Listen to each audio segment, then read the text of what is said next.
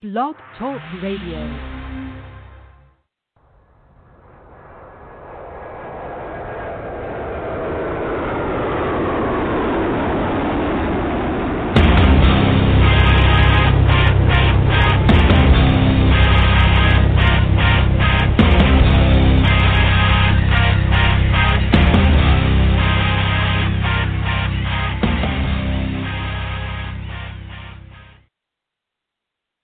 Happy Friday, everybody. Welcome to the Michael Cutler Hour. I am your host, Michael Cutler. It is Friday. It is April the 3rd, 2020.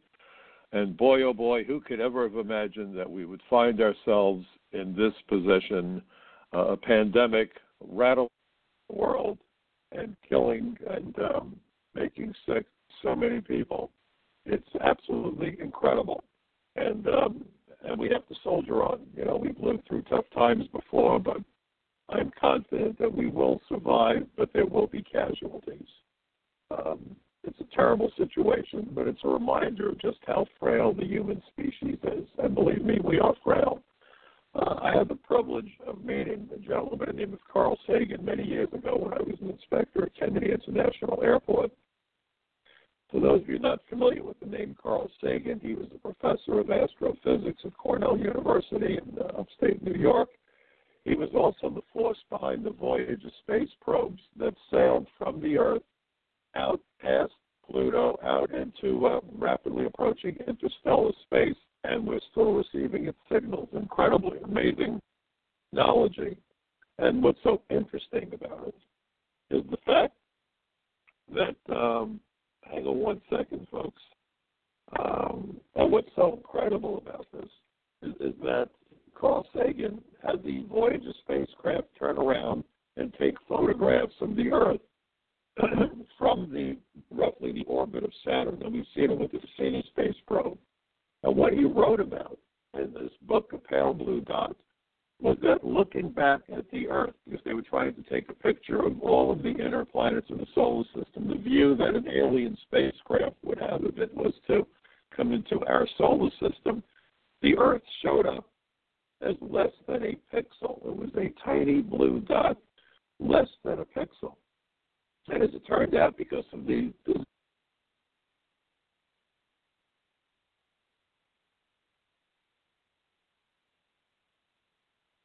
2.2 trillion, and they're looking for yet another bill.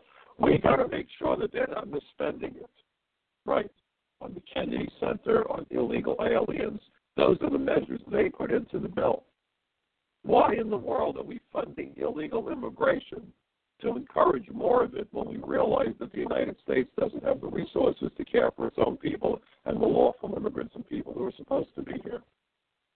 This catastrophe has made me think about the Titanic.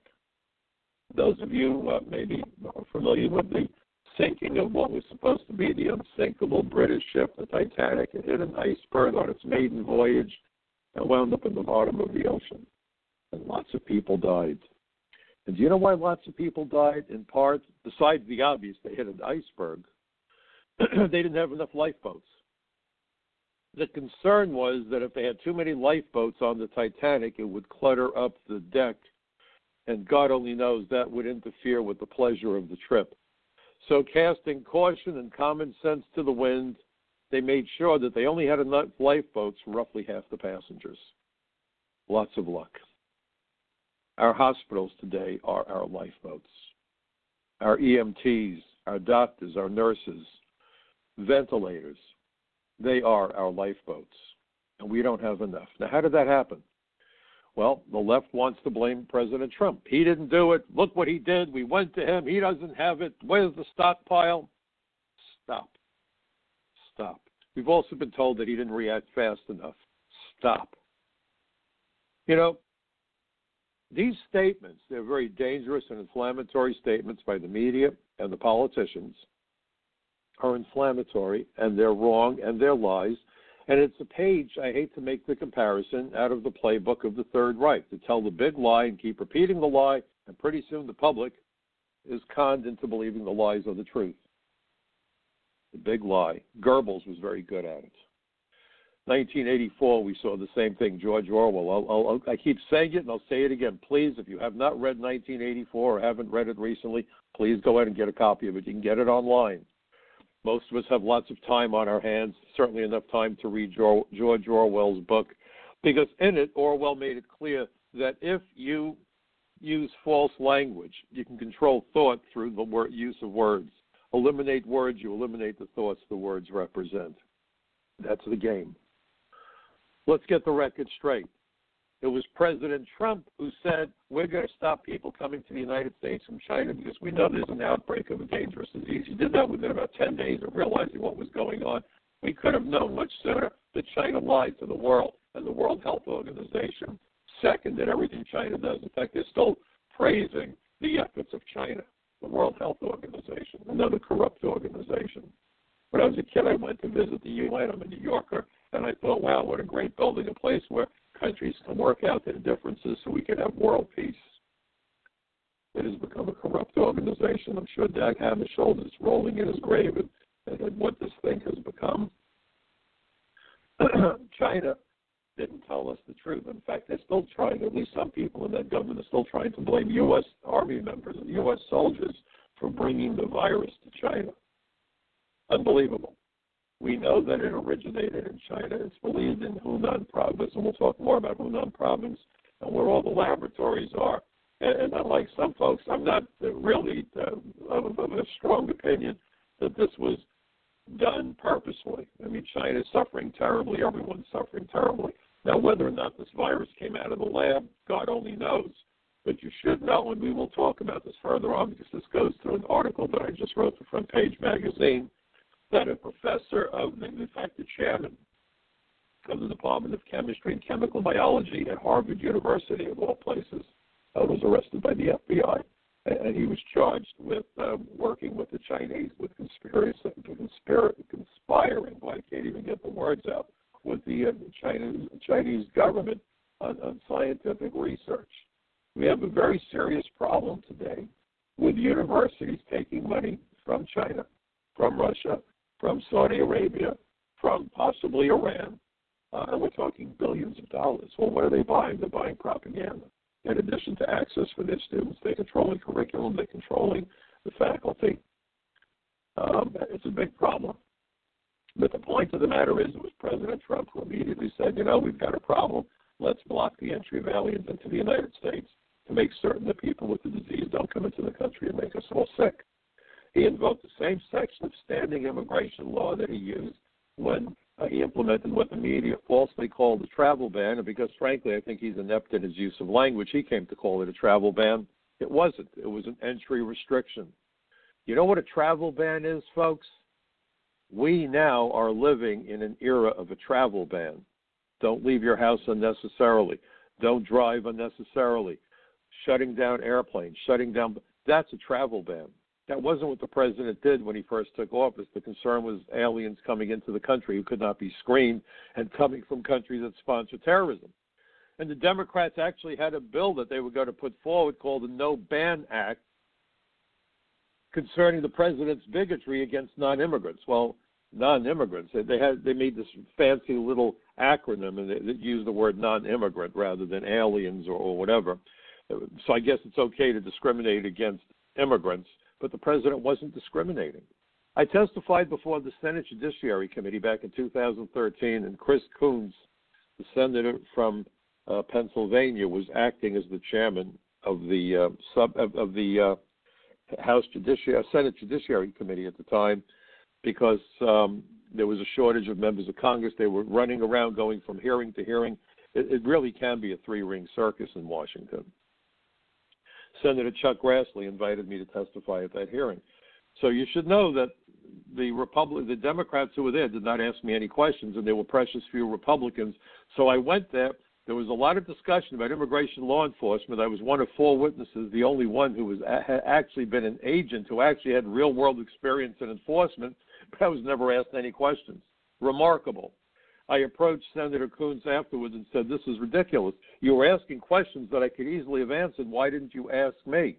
Well, my supposition, folks, is the last thing they wanted was for an actual real life former federal agent who enforced immigration law to discuss the enforcement of immigration laws.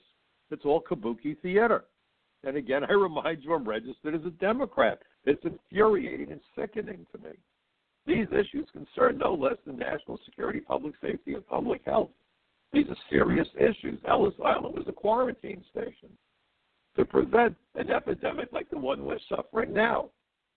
And the epidemic originated outside the United States and was brought into the United States, probably through an international airport, which is why I always make the point that we're a nation of 50 border states, any state with an international airport, as well as any state that has access to our um, 95,000 miles of coastline or lie along our northern or southern borders are all border states.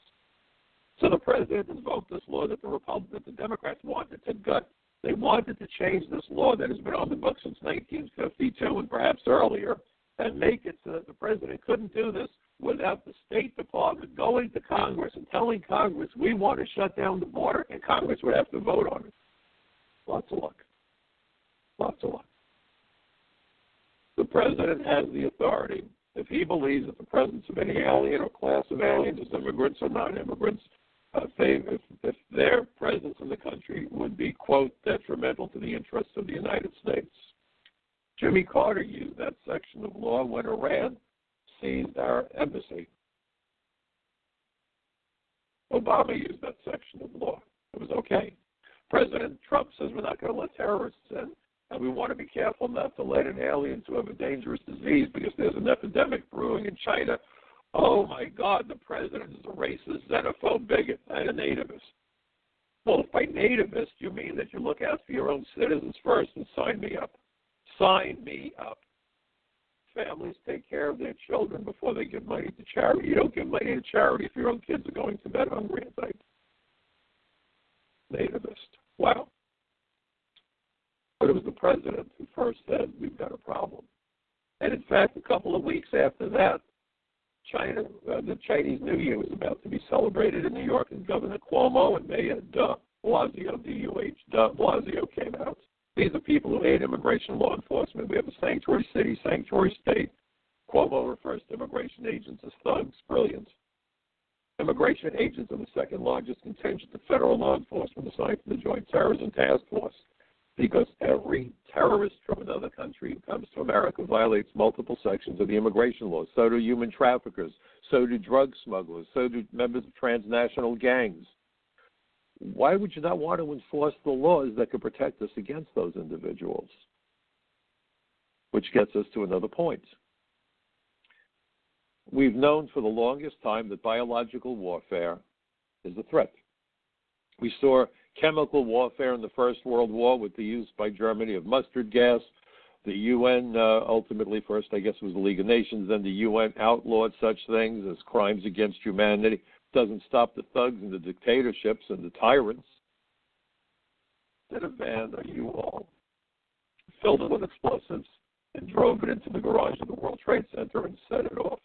They killed six, injured over a thousand people, inflicted a half billion in damages, damn near brought the tower down sideways, motor vehicle.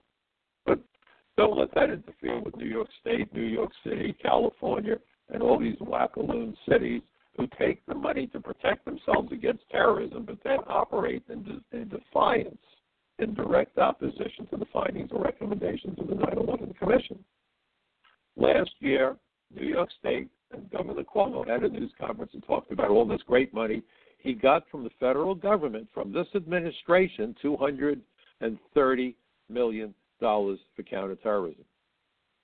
Now, I, I want to know a very simple thing. You have Schiff and you have Pelosi calling for an investigation, similar to the 9 11 Commission investigation. And I, I like that idea. I actually said this to some friends a couple of days ago. You know, I provided testimony to the commission. So, so here is, is my, my point. Rather than worrying about what the administration is doing, I mean, it's Congress that gave them the money for stupid, irrelevant stuff the Kennedy Center, illegal aliens, uh, all this other nonsense but they want to make sure he doesn't misspend the money. I guess they want to make sure that the Kennedy Center gets the money. Insanity. What has it got to do with the coronavirus? What does it have to do with procuring more equipment and more supplies that we need to treat people who are sick, to do the research to get us a cure, to get us a vaccine. Irrelevant, nonsense. But as Rahm Emanuel said, never waste a catastrophe or a crisis. Well, here we go. But here's what I want the investigation to focus on. Where the hell is the money that the states got? What the hell did they buy? Apparently, Cuomo turned down an offer by companies to sell them respirators just a year or two ago. We don't need no respirators. We don't need no stinking respirators. Badges, we don't need no badges. Respirators, what for? I want to know where the hell the money went. He's going now to the federal government saying, oh, I need respirators. They're not giving me what I want. By the way, in the middle of all that, to his embarrassment, it turned out that he had a whole bunch of respirators in a warehouse in New Jersey and nobody even knew it. You want to talk about nonfeasance, misfeasance, and malfeasance? Welcome to New York State. I want to know what Cuomo does with our taxes. We are the highest tax state in the country. You know, it's not that he has to go to the federal government for money. He has tolls and taxes and all kinds of fees. What happened to the money? What happened to the money? Show me the money or show me the receipts. Where is the money? What the hell did you do with it? If you're supposed to be prepared for terror attacks and you know that bioterrorism is a real possibility, think back right after 9 11, we had the anthrax situation where envelopes were being mailed to post offices and Congress containing mysterious white powder, and at least in one case, as I recall, it turned out to be anthrax. We know this is a threat. This isn't science fiction. What equipment did he buy for the state of New York to protect the residents of the state of New York against that possibility? What did the other governors do? Where's their money? What did they do with those funds? Was every single penny spent on terrorism? Or was it squandered on statues and buildings and monuments and bullshit? Pardon my French, I can't keep a civil tongue. Where's the money? See, that's where the investigation needs to be. You were given all this money. In the case of New York State, it's been billions of dollars because they get those damn checks every damn year. What did you do with the money? Why don't you have those respirators? Why don't you have those face masks? Why don't you have those gowns? What did you do with the money? I love the answer to that question. Boy, would I love the answer to that question. Every American should be demanding an answer to that damn question. The federal government has been writing you a check every goddamn year since the towers came down. What did you do with it? Where is it? Why didn't you buy those respirators? Interesting question, isn't it? But let's go beyond a lot of politicians want to see comprehensive immigration reform. I've spoken about it on this program before. I'm going to speak about it again. Comprehensive reform. Everyone thinks, oh, we're going to take 11 million aliens to here, we'll give them green cards. No big deal. Big, big, big damn deal. Number one, the number is probably closer to 30 or 40 million. In fact, uh, Princeton and I believe it was Yale and MIT have done studies, and they estimate there's at least twice as many illegal aliens here as the lying politicians, forgive the redundancy, as the lying politicians claim. Both parties, by the way. Last year, Democrats and Republicans, they never worked together. Well, guess what? They voted for at least three terrible immigration bills, terrible for America, terrible for Americans. And it sailed through without so much as a hearing, under the radar. Boom, stealth mode. Let's con the American people. That's what they do in Washington. And for the record, it's not a swamp. Swamps are part of the environment, and it's essential to the ecosystem. Critters live in swamps. Washington, ladies and gentlemen, I submit to you is a cesspool. It is artificial, and I promise you, there is absolutely nothing good to be found in a cesspool. So they got together, voted those three bills, it zipped through. Nobody knows. No, don't ask, don't tell. Both parties. Don't tell me it's a left-right issue. Bull. Comprehensive would not only legalize potentially 30 or 40 million aliens, and some of them might not even be here. There's no way to interview any of them. There's absolutely no way to conduct any field investigations. The 9 11 Commission warned about immigration fraud and visa fraud. That was the topic of my very first hearing three and a half years before the attacks of 9 11. back on May 20th, 1997, because everybody knew that that's where the danger is. In fact, it was four and a half years before 9 11. Everyone knew that that's the risk. You give people green cards, you give them visas, they lie, they conceal terrorist backgrounds, they conceal their identities, they attack us. The 19 hijackers from 9 11 in the aggregate used more than 360 false names and variations of false names, including driver's licenses from states that made it easy to get a driver's license. They literally traveled around the country trying to figure out what state would be stupid enough to give them licenses. Think about that. But what you're not hearing from the liars or the media, uh, they're not honest either, is that under the law, if we legalize those 30 or 40 or whatever the number is, million people, they would immediately, the same day they get the magic card, have an absolute right, no question, it will be in the law, to bring in each and every single one of their children, period, if they were under the age of 21. Third world families have big families. Third world countries have big families typically. Eight, nine, ten kids. Not unusual. I've seen enough immigration files. Twelve kids. Sometimes you have a guy who's involved with two different women, three different women. God knows. He could bring in each and every one of his kids that he had with however many women. I'm going to be an optimist. Some of these people maybe never had children. Some of these people perhaps already brought them here. So I'm going to lowball this one. Let's say each alien who gets legalized averages out to bringing in two children each. I think that's a ridiculously low number. But let's be optimistic so that nobody says I'm exaggerating. So let's say we have 30 million illegal aliens, and they each bring to America within a year two children. You do the math 60 million school age kids flooding into our schools. Most won't speak English, most likely. The Congressional Budget Office says it costs 20 to 40 percent more to educate children who can't speak, read, or write English. What would happen to the educational system of towns across America? What would that do to American children? So the wealthy could send their kids to private schools. Well, they're okay. And that's why the politicians don't give a rat's ass. But the average American and people living in poverty, they have to go to the local schools which would probably wind up with three times as many kids as they now have. How many kids per classroom? How will they hire the teachers? Where will they get the classrooms? How will they buy the supplies? God knows. We would have an absolute guaranteed catastrophe on our hands. Money for kids with learning disabilities goes out the money, all the money goes out the window, all the money will go for English as a second language. And all of these children would have to have medical care. You see those lines of people waiting to be tested and be treated because of the coronavirus. We're talking about an increase in our population of at least one third. One third. Because not only would the newly legalized aliens be able to bring in their children, but their spouses. If we're talking about 30 million, you do the math, we're looking at well over 100 million new lawful immigrants. We have 100, uh, we have about 300 and something million citizens right now, residents and citizens, and we add to this well over a hundred million.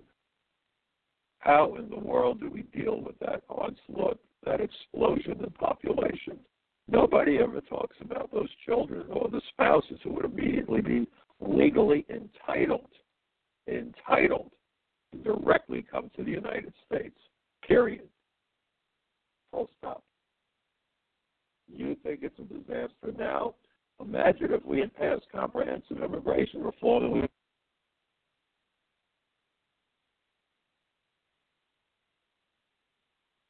she'd cut the baby in half because that's what she's doing to the United States.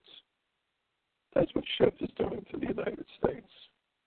The Democrats are following the lead of the Republicans who started this notion of importing cheap labor to increase corporate profits and then they found more benefit in it by destroying the middle class and push everybody to the left. They're looking to seize permanent power over our government because at the rate we're going, purchasing power for Americans is out the window for the most part. And the more people you bring in, the more expensive housing becomes. But at the same time, the more people you bring in, the lower the wages are.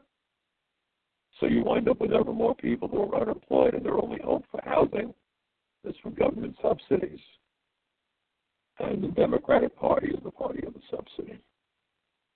And the Republicans are so damn greedy, they don't care what happens as long as they get their money before they bail out of Congress.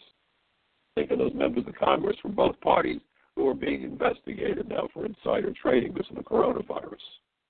And where does this leave Americans?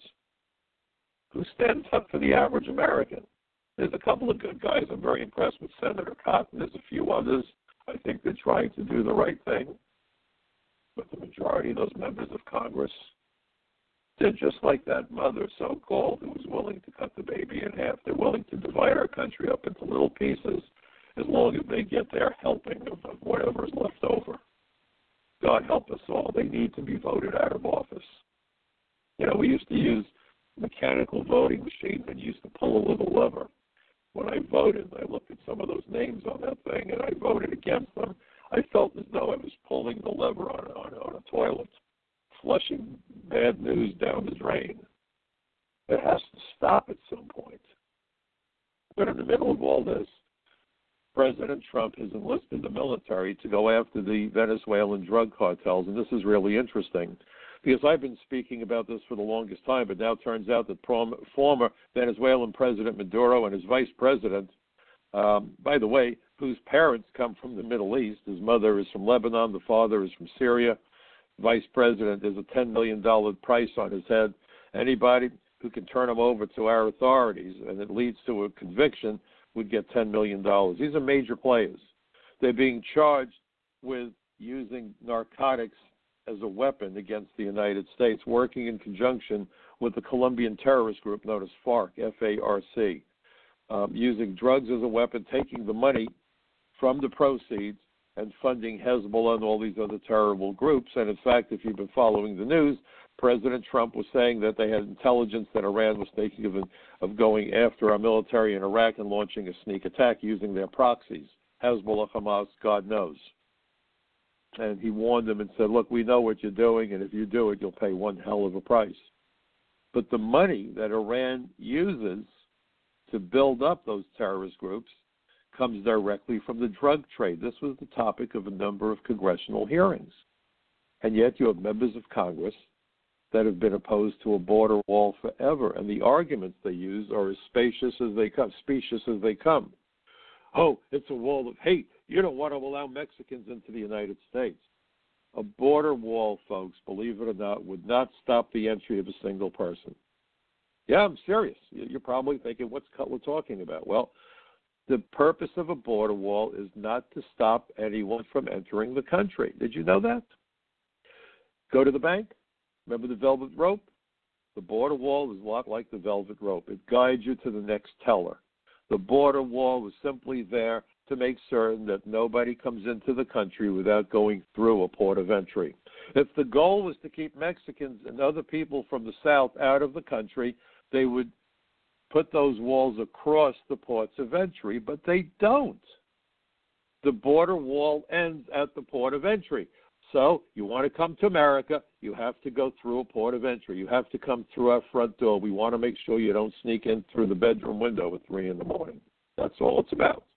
The wall is designed to make certain that everyone and everything that enters the country is inspected and that a record is created of its entry, of their entry. That's it. Not to stop commerce, not to stop travel, just to make certain that everybody is vetted and that a record is, of entry is created for everyone who comes here. Is that bigotry?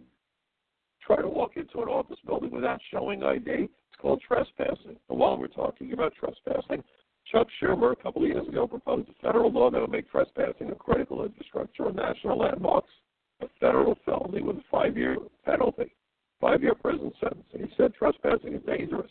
And he even, in his official website, talked about a 16-year-old boy who climbed the tower of the New World Trade Center as it was under construction to take a selfie. And he said, I don't care if you're an adrenaline junkie or a criminal, trespassing is dangerous, and anyone who would do this needs to go to jail to deter others from doing something that dangerous and that's stupid. He's right. But isn't running the border trespassing on America? Then Schumer flip around and say, oh, well, when you run the border and you come into America by trespassing, now you've earned citizenship. How does that help America and Americans? That's the question I keep coming back to. We don't have enough resources to care for Americans in those hospitals. But you know what's remarkable? The same states that are sanctuaries, like New Jersey, will not permit New Yorkers, for example, go to New Jersey to be tested for the coronavirus. If you go to be tested, you have to bring official identity document. Can't be undocumented. Because if you're an undocumented immigrant, quote unquote, aka illegal alien, and the state of New Jersey, because they're corrupt and, stupid, gave you an ID, well, that ID is okay. But just don't go to New Jersey with a New, the New York license and say, I want to be tested. In fact, don't go anywhere right now because they'll probably pull you over. In some states, they'll arrest you if you get in your car and go anywhere. But if you go to New Jersey before they put in the travel ban, the real travel ban, and said, I want to be tested, you would have to show ID, and then they have to examine you to see that you have a symptom because the testing materials are in short supply. And it wouldn't even be enough that you're from New Jersey, but you would have to show that you're from the town in which the testing was being conducted. They have borders in New Jersey. I'm thinking of writing a new article and calling it The Hudson River is the New Rio Grande. There are some states that are turning away cars with out of state license plates. Oh, you're not from the state, you don't belong here. Oops. But when an inspector at the airport says we can't let you in because you have a criminal history, or ICE says we want to deport criminals, oh, borders, we don't need those stinking borders stop and think about the madness. I can't go to New Jersey with a New York ID and get medical testing to see if I have a potentially fatal disease, but the state of New Jersey is a sanctuary where illegal aliens are concerned. Can someone please explain this to me? Because this leaves my head spinning like a top. Try to reconcile that contradiction. It doesn't work. It does not work the politicians have a lot of explaining to do. I used to watch I Love Lucy, and Ricky Ricardo used to say to Lucy when he got angry, You got lots of splaining to do. Well, they do have lots of splaining to do. How in the world does the state of New York get hundreds of millions of dollars year in, year out since 9 11 and not have a stockpile of vital supplies to protect residents against a bio attack? And just two years ago, he refused to buy more respirators. He refused to buy more ventilators. Why? He needs to be questioned. There ought to be a congressional hearing. These once the dust settles, if there's going to be a hearing, Schiff wants a hearing. He wants an investigation. By God, let's do a thorough investigation. You know, Tip O'Neill, the former Democrat Speaker in the House, used to say that all politics is local. Well, I'm here to tell you so is all law enforcement, local. On September 11, 2001, the United States of America was attacked. But at the end of the day, that attack resulted in the destruction of a building complex in my hometown. My neighbors were killed. The ashes landed on my house. The Pentagon was hit. An airplane came down in Shanksville, Pennsylvania, brought down apparently by the passengers who didn't want that plane to be used as a, if you want to call it, um, cruise missile with human beings on board. They took the plane out of the sky. And then for years we were in the same BS. We're fighting them. The terrorists over there said, oh, we don't have to fight them over here. And what was the Patriot Act about? Why are we almost strip searched to get on airplanes if we're not fighting them over here? Where's the World Trade Center located? Where was Shanksville, Pennsylvania? What country? Where's the Pentagon? In what country? What do you mean we're fighting them over there so we don't fight them here? We've been fighting them over there and over here. And part of that war is to protect us against biological weapons. Biological warfare, or you could have a pandemic purely because of a biological process that has nothing to do with man. Again, with China, the jury's out. But here's the question Did you know that if the sun had a major solar eruption, something known as a coronal mass ejection. Mass ejection. It's kind of like a solar flare on steroids. It could cause the the same sort of damage to result to the grid. An EMP could wipe out electricity. It's believed, by the way, that a major solar flare brought on the blackout of New York City of many years ago. It's a danger. You would think we'd be prepared for it. Newt Gingrich has been calling for us to be prepared, to stockpile. There's that word again. Generators and transformers in case it happened, so we could get up and running. We don't have any. You could build Faraday cages around um, electric distribution centers, around transformers. So if there is an electromagnetic pulse, it would protect and shield the uh, the electronics from frying. We haven't done that either. It seems like in government, the idea of crisis management is you wait for the crisis and then you try, but ineptly, to manage it. At some point, some leaders, some adults need to step up to the plate and say, look, lifeboats are a pain in the neck. We don't like them. They're ugly. They take up space on the deck. But if there is a catastrophe, they can keep us alive. And finally, I want to talk about my article for Front Page Magazine. I see I have about 10 minutes left. I hope everybody after my program will go to frontpagemag.com and check out the article about how we are now in the, po- in the PC era, the post-coronavirus era. There was a doctor, as I mentioned, a chairman over in the um, um, Harvard University who was arrested by the FBI, and what he was charged with was taking lots of money from the Chinese government, working with them, but believe it or not, not reporting it, and the government uh, and, and, the universities have not been reporting money either. And, and, and, therein lies the real problem. So when this guy was um, was arrested, the guy's name, by the way, was Dr. Charles Lieber. Let me let me read this to you. In fact, when you go to the article, you'll be able to read this as well. And I want you to share this with people because universities seem to be a hotbed for dissension. Look, I'm I'm a firm believer that college campuses should be the home to active debates on all sorts of topics. Alan Dershowitz is someone I have tremendous respect for. In fact, I, I heard Alan Dershowitz speak at a memorial service for the Holocaust with my late wife. Uh, she died 34 years ago. Her parents were in the Holocaust. Her mother was in a concentration camp, so every year they got tickets to go to the memorial service for the Holocaust, and Dershowitz spoke. Brilliant guy. And he's made an interesting point. He said that um, college campuses should be, you should feel safe on a college campus from physical harm. I mean, look at Antifa and the violence. But he said ideas should never be safe from challenge on a campus.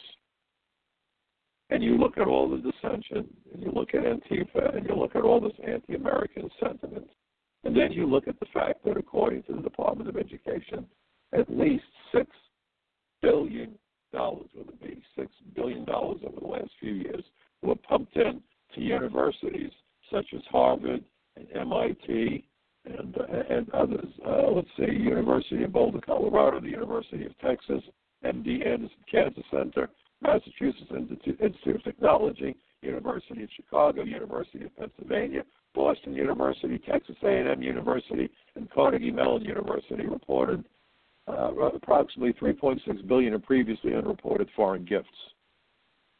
This is mind-boggling. Why do you think those countries are putting money into American universities to help educate American children? No, they are buying influence on those campuses. What influence? They're altering the curriculum, they're deciding who joins the faculty and what is taught. And China is very concerned about how the world views it. But we all know what China is it's a totalitarian dictatorship. The elite has basically just assigned themselves uh, the title of rulers for life. They're in forever. Putin did something very similar in Russia. China is an adversary of the United States. They refuse to allow 3M, which has a factory in China, to send masks back to the United States. China said, no, you're not getting those masks. The funny thing is, I was on an airplane a number of years ago, perhaps a dozen years ago, flying to California or flying home from California where I gave a speech.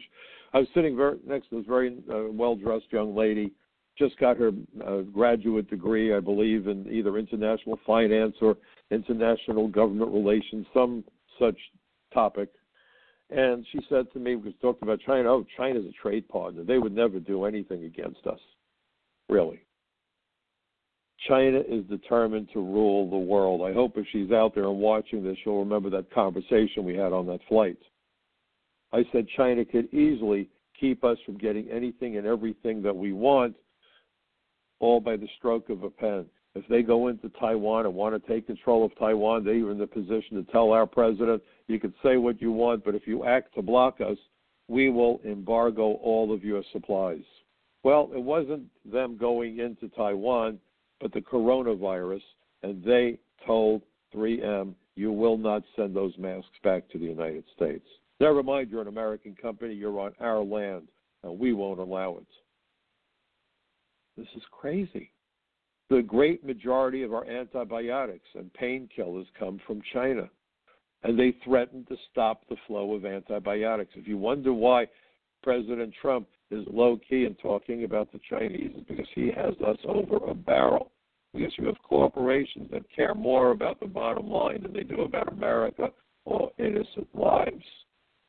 This needs to change. We must never, ever again allow America to be in the position where we are dependent on other governments for life saving materials. This is insane. By the way, just so you know, on this coming Sunday evening, shortly after 8:30 p.m. East Coast time, I'm going to be on a program hosted by uh, Rabbi Aryeh Spero, an old friend of mine, um, and he's going to be on radio station CRN1. And I have a little sheet here. Um, you can uh, listen in by going to Amazon Echo or Google Home and asking to play CRN1 on TuneIn Radio. CRN1 TuneIn Radio. I'll be on with them for, I guess, about 10 minutes or so. Uh, it should be interesting. We've known each other forever a great spiritual leader and a good friend, and so I'm happy to be on his program this coming Sunday. But we've got to be involved, folks. We have to have these conversations with our neighbors. We're being intimidated, and it's costing us dearly. For decades, we've known that drugs have been pouring into America, and finally, this president is trying to stop those drugs, and he's enlisting the aid of the military. I don't know if you saw the news conference, but it was impressive. The Secretary of Defense and the chairman of the Joint Chiefs of Staff made it abundantly clear that any drug runners that think they're going to smuggle drugs into the United States up the East Coast or the West Coast or by any other means that they're going to get away with it, they will not. It is clear that the U.S. military is determined to interdict them at any and all costs. Those drugs are a threat to national security. The proceeds from the drugs fund terrorism, and how many American lives have been lost to drugs. 70,000 people died of opiate overdoses last year. How many children are homeless because their parents got hooked on drugs?